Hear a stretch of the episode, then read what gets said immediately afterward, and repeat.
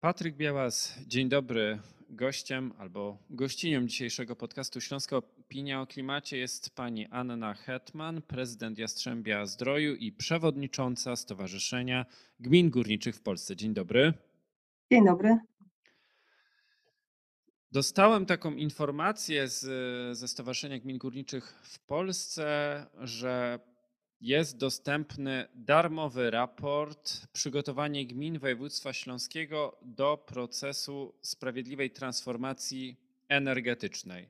To nie stowarzyszenie jest autorem tego badania, natomiast chciałem porozmawiać o tym, jak gminy, gminy województwa śląskiego są przygotowane do tego, żeby rozpocząć albo kontynuować, bo to chyba tak trzeba właściwie powiedzieć, że ta transformacja regionu już trwa od 30 lat. Jak gminy dzisiaj są przygotowane do tego, żeby wziąć udział w tych konkursach, które no już niedługo mają zostać otwarte? Na pewno nie możemy uogólniać zbyt, bo każda gmina jest w nieco innej sytuacji. Y, inne otoczenie i inne jakby ramy czasowe w tych gminach e, występują, jeśli mówimy o zamykaniu kopalń. E, dlatego mm, e, mówiąc ogólnie, tak, gminy mają swoje plany i mm, przygotowane wizje, koncepcje, projekty, y, które przyczyniają się do zmian w tych gminach, do transformacji transformacji i gospodarczej, i energetycznej, i społecznej. Natomiast y, rok 2023 jest już rokiem e, tak bardzo bliskim do zakończenia perspektywy unijnej, że mamy mało czasu na realizację tych zadań, które zaplanowaliśmy sobie, to po pierwsze. Po drugie, e, to jest rok, w którym bardzo mocno wszystkie gminy zostały dotknięte obniżeniem podatku dochodowego, zatem mniejszymi środkami na realizację tych projektów. W niektórych sytuacjach zachodzi pytanie, czy te plany, które wcześniej założyliśmy, będą mogły być realizowane e, ze względu na brak finansów, na brak środków na wkład własny. A czy gminy subregionu zachodniego, bo to badanie przede wszystkim dotyczyło, czy było e, przeprowadzone przez Stowarzyszenie e, Subregionu Zachodniego, czy e, te gminy są w jakiejś szczególnej sytuacji, jeśli chodzi o ten proces sprawiedliwej transformacji na tle innych gmin górniczych w województwie śląskim i w szeroko rozumianej Polsce? No i tutaj też w samym subregionie jest duże zróżnicowanie, ponieważ mamy gminy, które, których już y, zostały zamknięte kopalnie i one już w, tej, w tym momencie borykają się y, z tymi wyzwaniami y, transformacyjnymi, ale są też takie gminy jak Jastrzębie, o których, który, gdzie nie mówi się jeszcze o zamykaniu kopalń ze względu na, na to, że Jastrzębska Spółka Węglowa te kopal, w tych kopalniach wydobywa się węgiel koksowy, zatem on jeszcze będzie dłużej potrzebny dla e, gospodarki jako surowiec e, strategiczny. E, I mm, tutaj mówiąc o przygotowaniu gmin w subregionie zachodnim, mamy też duże zróżnicowanie i takie same problemy związane z brakiem środków. Na każdym ze spotkań, kiedy mówimy o mm, przygotowaniu, o, o podziale środków, o projektach, których, po które chcemy sięgać, zachodzi pytanie po pierwsze, czy czas, którym jest nam dany na realizację, na wykorzystanie tych środków, będzie wystarczający na to, by te projekty zrealizować. E, I bo e, niektóre gminy mają przygotowane konkretne rozwiązania i projekty wykonawcze, budowlane wykonawcze, e, które są gotowe jakby do sięgania po środki. W innych przypadkach tych, tych projektów jeszcze nie ma. Dlaczego nie ma projektów, to tutaj też należy sobie odpowiedzieć na to pytanie, bo przez długi, długi czas oczekiwaliśmy na uszczegółowienie kryteriów e, tych zasad sięgania po te e, środki finansowe. Niestety one do tej pory nie są aż tak bardzo uszczegółowione i my opieramy się na kryteriach ogólnych, które były podane, co też nie zawsze jest e, później zbieżne z tymi kryteriami, które są szczegółowo, będą szczegółowo określone przy ogłoszeniu konkursów, przy naborze. Teraz jest inaczej niż w poprzedniej perspektywie, kiedy wszystkie konkursy miały znacznie wcześniej określone y, szczegółowe kryteria naboru. I to jest ta trudność. Pojawiła się również w przestrzeni publicznej taka informacja o tym, że jeden na pięć projektów jest przygotowanych do tego, żeby być, żeby być sfinansowanych w ramach e, Funduszu Sprawiedliwej Transformacji. I czy e, w Pani odczuciu tutaj można również zauważyć pewną e, regułę, pewną metodę? Czy tutaj wielkość gminy i to, kiedy pożegnała się albo kiedy pożegna się z górnictwem, ma znaczenie, jeśli chodzi o przygotowanie, jeśli chodzi o plany? Być może wielkość gminy ma jakieś znaczenie, natomiast moim zdaniem z rozmów, które gdzieś tam przebiegają podczas różnych spotkań, nie tylko dotyczących transformacji, wynika, że nie każda gmina ma sprecyzowaną taką wizję, wizję rozwoju i kierunku, w jakim chce dalej y, rozwijać swój obszar, bo najważniejsze jest tworzenie tego, tej takiej spójnej koncepcji dla całej gminy, dla całego miasta, zgodnej z potencjałem, jaki niesie ze sobą dana gmina. Nie, każdy, nie w każdej gminie przecież możemy zbudować e, fabrykę samochodów czy, czy jakąś inną fabrykę, nie wiem, ekookien. E, to jest y, na pewno niemożliwe i, i mm, czy to położenie gminy, czy historia, e, jakiś zasób taki dziedzictwo kulturowe ma ogromny wpływ na to, w jakim kierunku ta gmina będzie się rozwijała. Taka, te rozmowy związane z transformacją, wprawdzie one trwają już jakiś czas, e, ale dopiero w ostatnim czasie zaczynają się e, klarować takie wizje w poszczególnych gminach. Bo kiedy składaliśmy pierwsze projekty, wnioski takie czy fiszki takie do projektów z zakresu transformacji, My w Stowarzyszeniu Gmin Górniczych e, mamy 28 gmin. Każda z gmin złożyła po kilka, a nawet kilkanaście takich fiszek. Co się okazuje?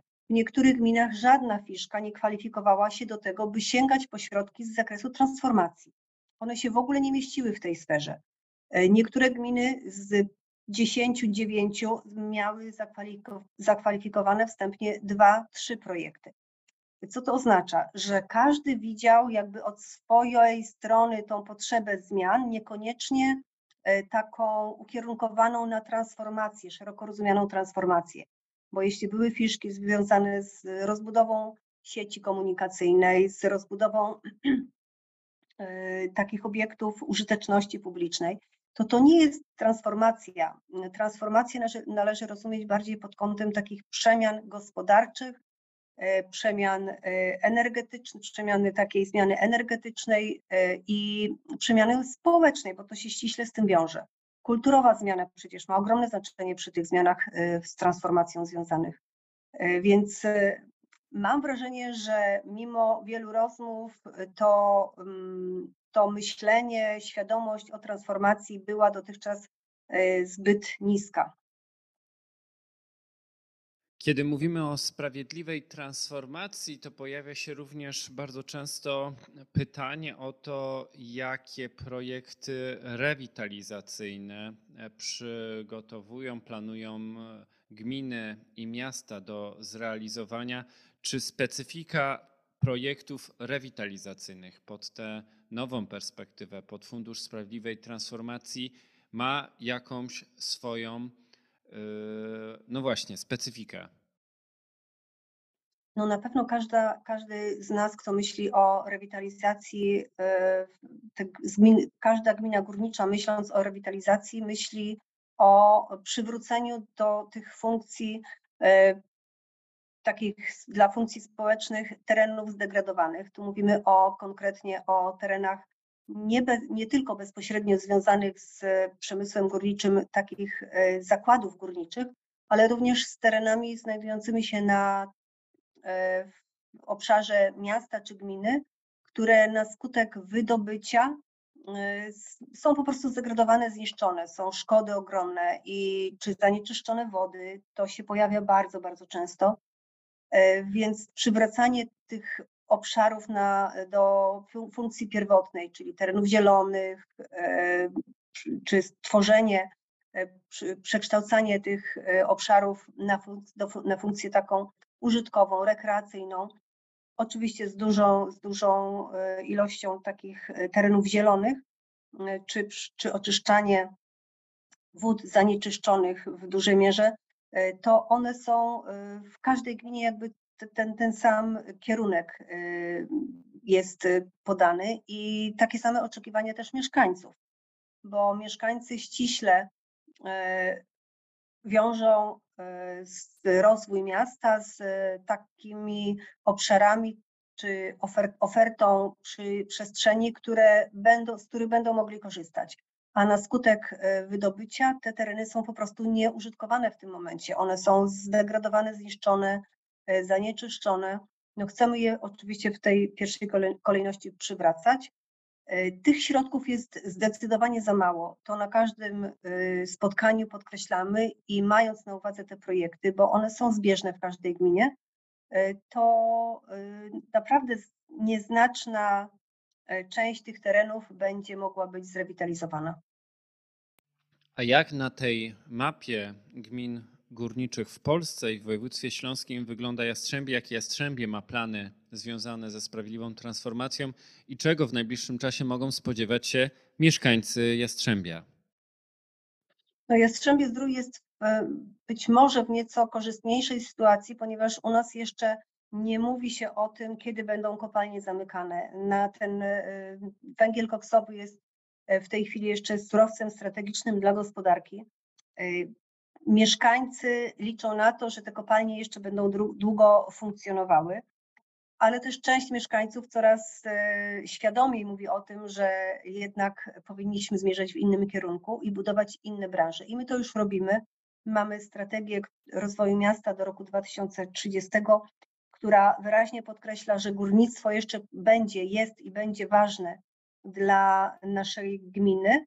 Natomiast e, stawiamy też na rozwój branż takich wysokich technologii.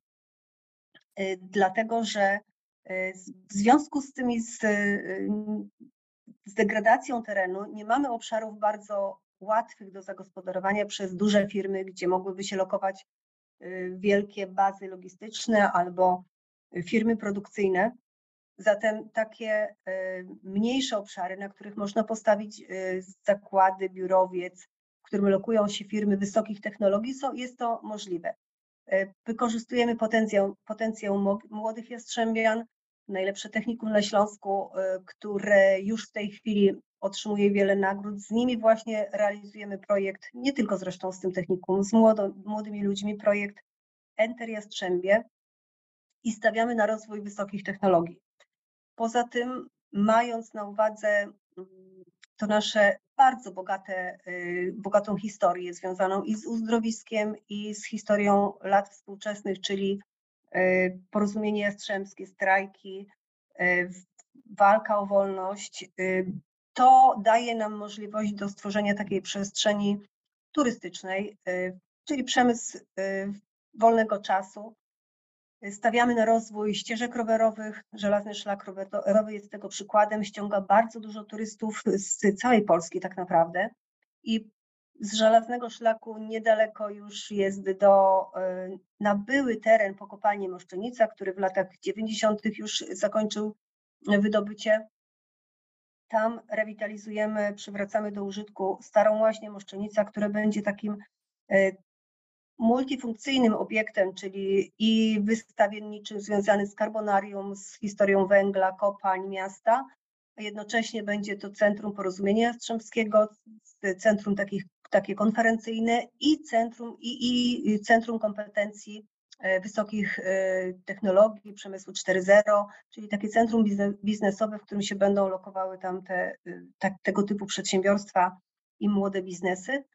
Tuż obok mamy park zdrojowy, cała historia y, kurortu, najlepszego, najpiękniejszego kurortu w Europie niegdyś, więc chcemy y, te trzy filary ze sobą łączyć. Górnictwo, przemysł wysokich technologii i przemysł wolnego czasu jako mm, alternatywa dla, dla tej branży wydobywczej.